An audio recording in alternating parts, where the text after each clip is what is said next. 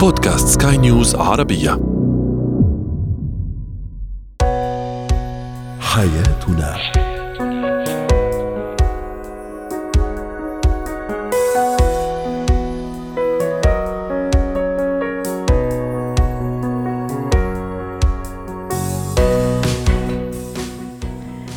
مستمعينا الكرام أهلا بكم معنا إلى حياتنا فضاؤكم اليومي الذي يعنى بشؤون الأسرة وباقي الشؤون الحياتيه الأخرى والذي يمكنكم الاستماع إليه عبر منصة سكاي نيوز ارابيا dot com slash podcast وباقي منصات سكاي نيوز العربيه الأخرى. شاركونا عبر رقم الواتساب 00971 561 8 8 6 2 2 3 معي أنا آمال شاب. اليوم نتحدث عن الشريك الذي يدقق في كل التفاصيل الصغيرة قبل الكبيرة. كيف نتعامل معه؟ الابن أو الأب عندما يستعين بأبنائه لحل مشاكل بقية الإخوة. وأخيرا الحدس. هل يقودك دائما لاتخاذ القرارات الصحيحة؟ وكيف ننمي ونطور الحدس؟ لدينا.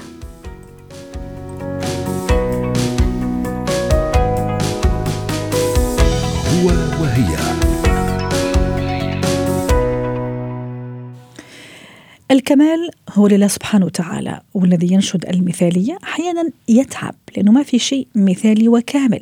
اليوم نتحدث عن الزوج الذي يدقق في كل التفاصيل الصغيرة والكبيرة سعيا منه للمثالية والكمال. رحبوا معي بدكتورة ريما بجاني الاستشارية النفسية والأسرية. أهلا وسهلا بدكتورة ريما ما الذي يقف وراء هذا النوع من الشخصيات الكثير يدقق الصغيرة قبل الكبيرة وممكن حتى ما يتجاوز الهفوات؟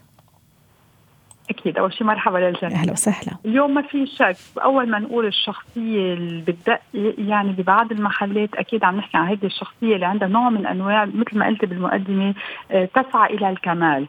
أكثر من هيك بيكون بدها الكمال. يعني تعتبر إنه لازم الحياة تكون آه، كله ضابط 100% اللي ما بتصير ابدا. هون يعني أكيد فينا نحكي كمان يمكن شوي عن الشخصية ال OCD اللي عندها شوي الوسواس بأي معنى كل شيء بده يكون ضابط على القد.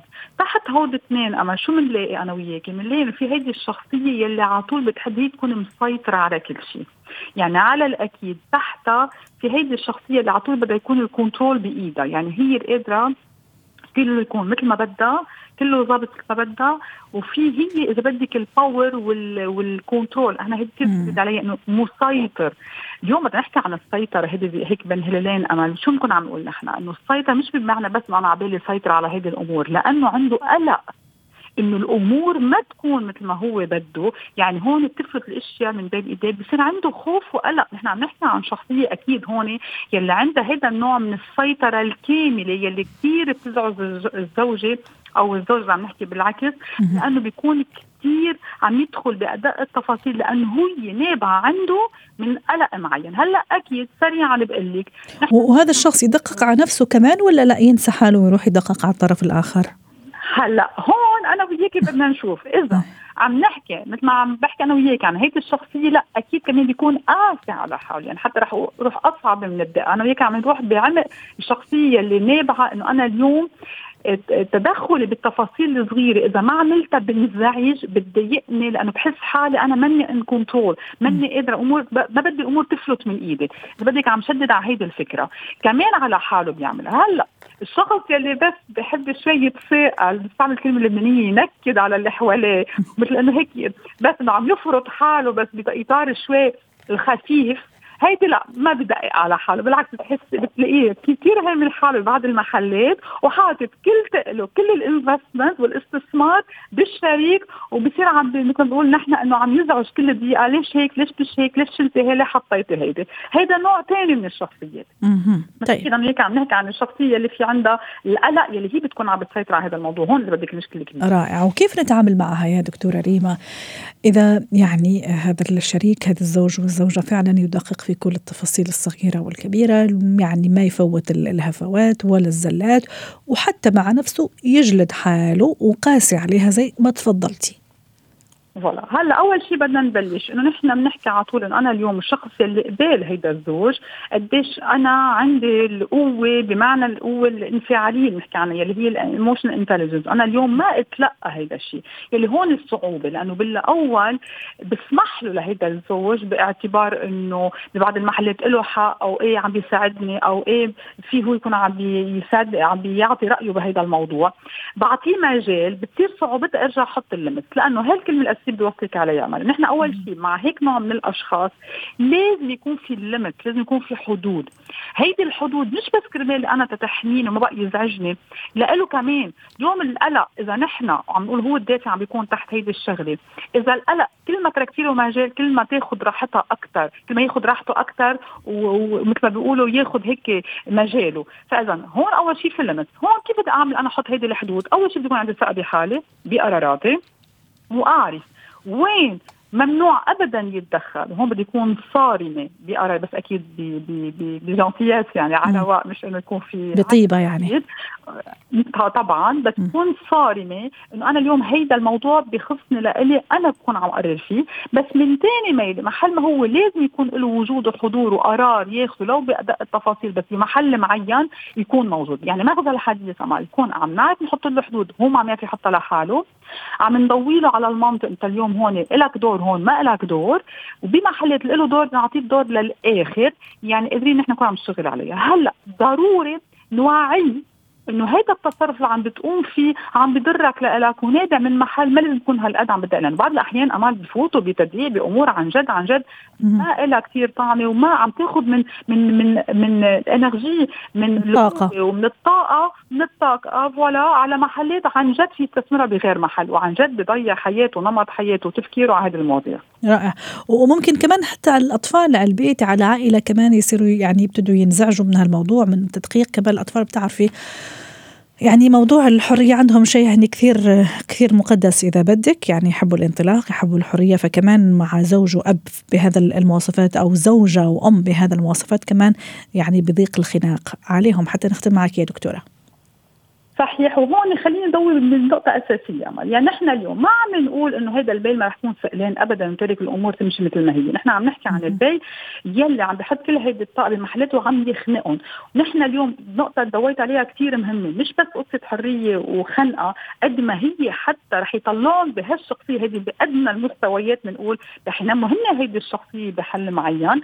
كمان السوق الثاني المعقول يصير ما بنعودهم يعرفوا هن ياخذوا قراراتهم ويتكلوا على حالهم يعني اليوم الازل بيصير يكون الشخص بدقي هالقد وإذا الشخص اللي قباله ما عم يعرف ياخذ قرار رح يساعد يبطل يعرف ياخذ قرار. بتصير تلاقي هيدي الأولاد أو هيدي الزوجة اللي هي صارت سميز يعني كل وقت ما بتقدر تاخذ قرار ما بتقدر توقف هي تاخذ تستنتج يعني تتصاعب من غير ما تقول لا. 100% وهيدا الدمج هيدا الضرر على الأولاد إنه نحن اليوم بطريقة غير مباشرة عم نساعدهم إنه ينموا هيدي الشخصية أو من ميلتين بصير عندهم هيدي إذا بدك ال frustration إنه نحن القهر إحباط. ينتصفوا هذا الموضوع. م. وأكيد هذا الموضوع له تبعيات سلبية على العائلة كلها. شكرا لك دكتورة ريما بجاني ضيفتي من بيروت وأتمنى لك أوقات سعيدة. زينة الحياة. أحيانا يضطر الأب أو الأم للاستعانة بأبنائهم سواء كانوا كبار أو صغار مراهقين أو حتى ممكن أحيانا الشباب لحل مشاكل الإخوة أو بقية الإخوة لأنه لا لشيء لأنه هم كإخوة متفقين فيما بعض فيما بعض عفوا خاصه إذا كانوا متقاربين في العمر في السن مراهقين مثلا في سن متقاربة أو شباب وممكن حتى كمان أطفال صغار. هل هذا الشيء كويس؟ إيجابي أم ممكن هذا يسحب البساط من تحت أرجل الأهل الأب والأم ويصير الأب والأم يعني ما عندهم كلمه بين قوسين. ولا لا بالعكس هذا شيء إيجابي. إذا عرفنا آه، نستفيد منه ايجابيا نحاول نتوصل أو نوصل لأحد الأطراف أو لأبنائي عن طريق أحد الإخوة لأنهم هم متفقين مع بعض أو يعرفوا احتياجات بعض ويعرفوا آه، مشاكل بعض. أكثر مني أنا كأب أو أم. رحبوا معي بميرنا عسيران الخبيرة التربوية. أهلا وسهلا بالاستاذه ميرنا. طبيعي أنا أحيانا ما أعرف يعني أقنع ابني في حين إنه أخته أو أخوه الثاني ممكن يقنعه؟ صحيح صحيح. بداية خليني بلش عرف شو يعني الإقناع. الإقناع هو فن بده مهارة وبده أساليب مش الكل بيمتلكها. ومن بينات هالمهارة في عندي هيك التعاطف.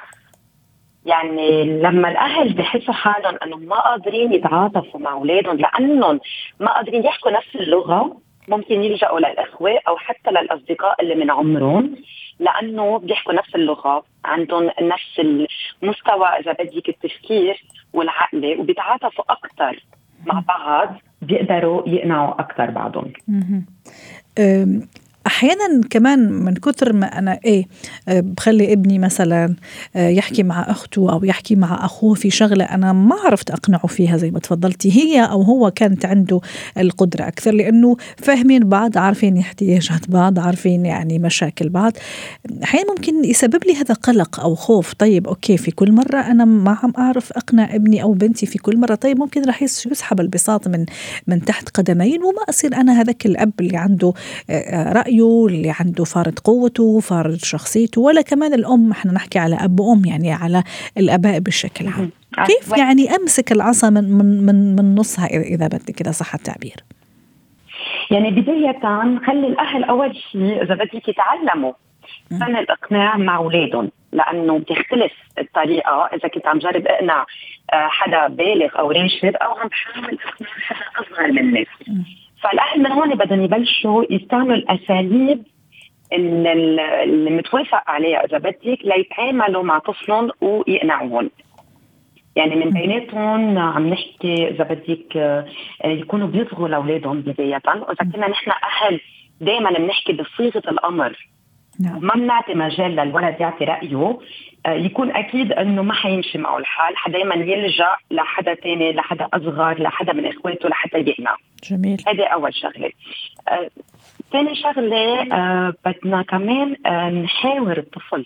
بدنا نناقش معه. بده يكون عندنا صبر لحتى نقدر نعطيه مجال. يعني الأهل يمكن ما كثير صبورين. دغري بدهم شغلتهم كمان.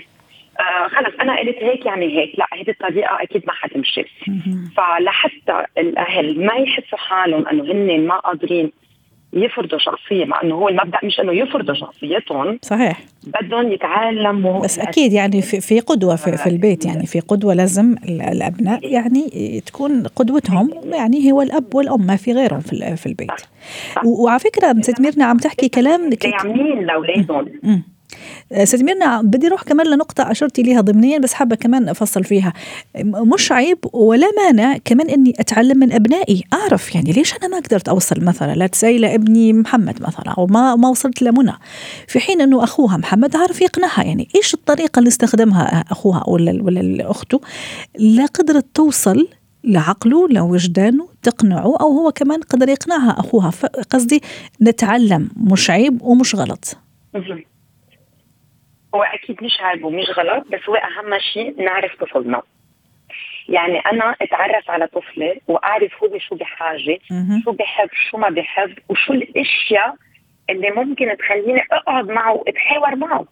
وعلى هالأساس أنا بقدر أوصل له نعم. بقدر أقنعه. يعني فيني كمان آه أسمع لأخواته كيف عم يحكوا معه أيوة. وأقدر اتعلم منه فمش غلط برجع بقول أنه الأهل بدهم يكونوا كثير داعمين. يعني أشخاص أهل داعمين آه، أهل أصدقاء لأولادهم أهل بيخطبوا مش بس بيأمروا مش بس بيطلبوا طلب. نعم. أستاذة ميرنا يبدو أننا فقدنا الاتصال مع ميرنا عسيران ضيفتنا من بيروت والحديث آه، كما قلت عن إقناع ال ال ال الأطفال أو أبنائنا أحيانا نستنجد. أو نضطر أنه آه، يعني نستعين. مش بصديق لكن نستعين بابننا أو بنتنا لإقناع إخوته لأنه أنا ما عندي الطريقة وما عندي ال ال الأسلوب الصح. فمشان هيك يعني الواحد حلو إنه يكون واعي ويتعلم إنه دائما آه، مش خطأ إنه كمان نتعلم من أطفالنا ونفهم شخصياتهم مثل ما قالت الأستاذة ميرنا عسيران بدي أتشكرك شكرا لك أستاذة ميرنا عسيران ضيفتي العزيزة من بيروت ونعتذر عن رداءة الصوت من المصدر. مهارات الحياة. هل تمتلك حدسا قويا؟ وهل يقودك دائما لاتخاذ قرارات صحيحة؟ رحبوا معي بنانسي إسماعيل مدربة مهارات حياة. أهلا وسهلا بالأستاذة نانسي. إيش يعني حدس؟ كذا بكلمات بسيطة. هل كلنا عندنا هذا الحدس ولا يختلف من شخص لآخر درجاته؟ أهلا بيكي يا أمال يا أهلا وسهلا الحدس الحقيقة يعني هي نقدر نقول مهارة. زي أي مهارة أو زي أي عضلة لو بتشتغل عليها وبتعملها اكتيفيشن أو بتفعلها بتشتغل كويس لو بتحطها على جنب ولا تقتنع بيها فهي برضو ما بتبقاش فعالة معاك وفي قراراتك وفي توجهاتك في الحياة مم.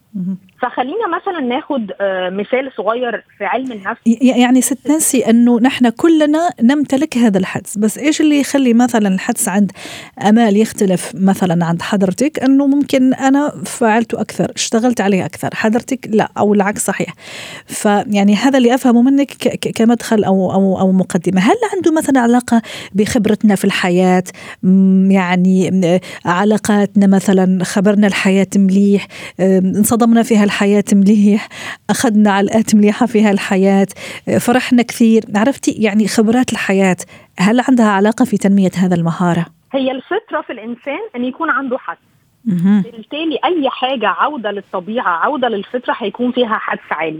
شوفي مثلا قبل ال- الأحداث الطبيعية للطبيعة زي مثلا زلزال عاصفة مطر إيه أكتر آه، كائنات بتتحرك وبتتفاعل بسرعة؟ الحيوانات. تلاقي الطيور الكلاب صح. بيتحركوا يعني بينفعلوا جامد لأن حاسين بالطبيعة. فدي الفطرة اللي بتخلي activation للحدس عالي جدا. طب إيه اللي بيقلل الحدس عندنا؟ إن إحنا بنشغل ال- ال control ال ego الذات. إن أنا فاهم أكتر عارف أكتر. بخلي عندي control أو سيطرة أعلى من الحدس اللي جوايا. جميل. الحدس ممكن يوصلني لقرارات أها. والتوجهات عالية جدا وكفي يعني فيها كفاءة عالية قوي. لأن الكنترول فيها أو التحكم أقل كتير. أنا بروح مع الطبيعة بروح مع إحساسي فبجيب نتائج أحسن كتير. تعرفي وحنا طرحنا السؤال كمان هذا على منصات آه، سكاي نيوز عربية ودعيني أقرأ بعض التعليقات. تعليق كذا استوقفني وخلينا يعني نفسر ونقرأ ما بين السطور. آه، يقول التعليق نعم عندي حدس قوي أحيانا حتى أخاف من نفسي. إيش يعني إنه يخاف من نفسه؟ لدرجة لهالدرجة قوي ال- ال- ال- ال- الحدس عند البعض. آم، تعليق يقول نعم لدي حدس قوي ونظرة قوية لل- للمستقبل. آه، في تعليق آخر يقول نعم أمتلك حدسا لمشك- لكن مشكلتي أني أعمل عكس ذلك. هو فلهالدرجه أحيانا إنه بيخوف الحدس؟ آه لأن الواحد ساعات بيخاف من الحدس ان يكون حديث الذات فبيروح عكسه.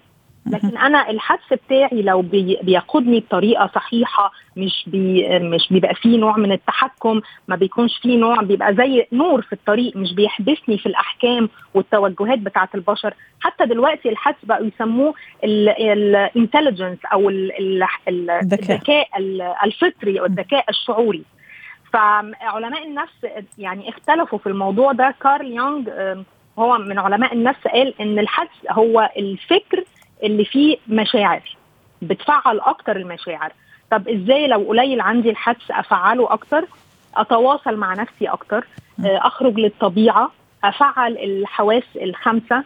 هل في حد مش مفعل الحواس الخمسة؟ آه. مع التكنولوجي مع الشغل مع الضغوطات. ممكن تبقى قاعد مش سامع ممكن تاكل من غير ما تتذوق.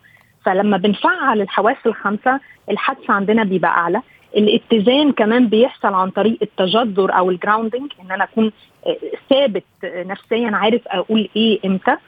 كل عمليات التواصل دي بشكل يومي التنفس العميق الواعي مش مجرد التنفس السريع اللي بنعمله لا آخد خمس دقائق session في اليوم أعمل تنفس عميق.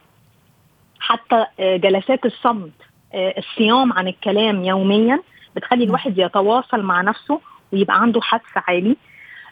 بجانب بقى لما كنا بندرس علم النفس الإيجابي آه، قالوا لنا الحدس بيفعل مع تفعيل المشاعر الإيجابية زي الأمل التفاؤل السعادة وإني أتحرر من المشاعر السلبية المتحكمة فيا. غضب أستاذة نانسي. خوف. أي في- علاقة ما بعرف يعني البعض يقول مثلا اللي عنده حدس قوي هو عادة شخص صادق صادق من جوا شخص نظيف من جوا شخص نقي من جوا.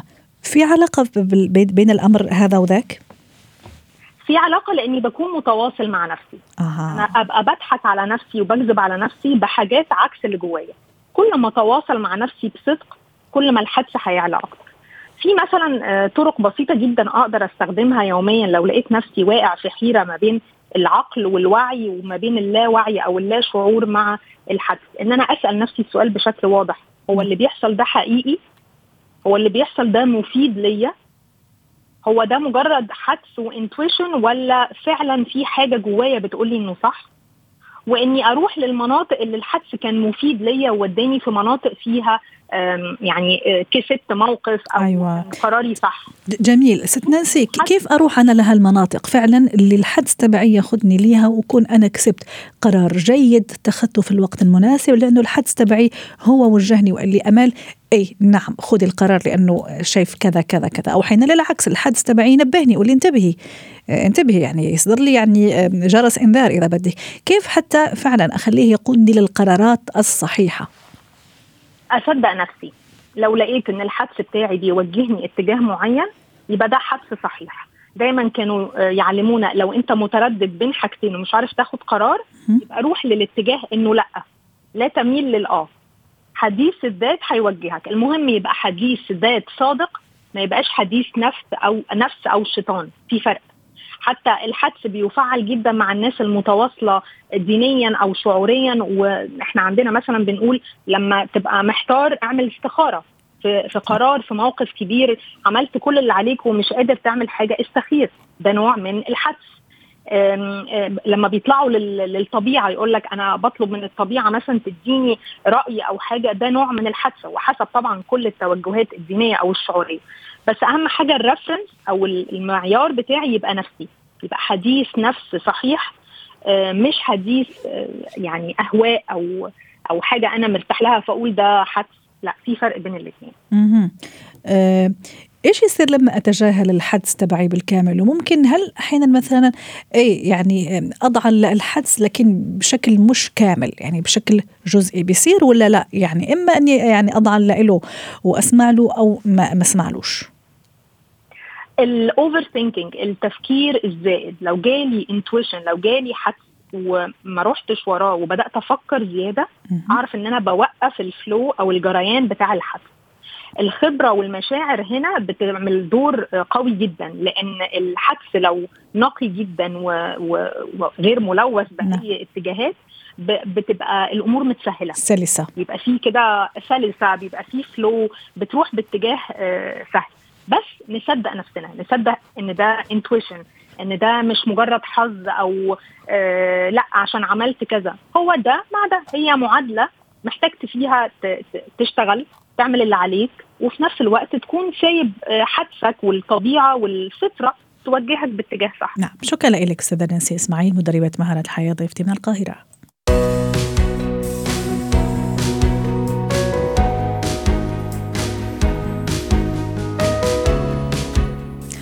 ختام حلقة اليوم من حياتنا. شكرا لكم وإلى اللقاء.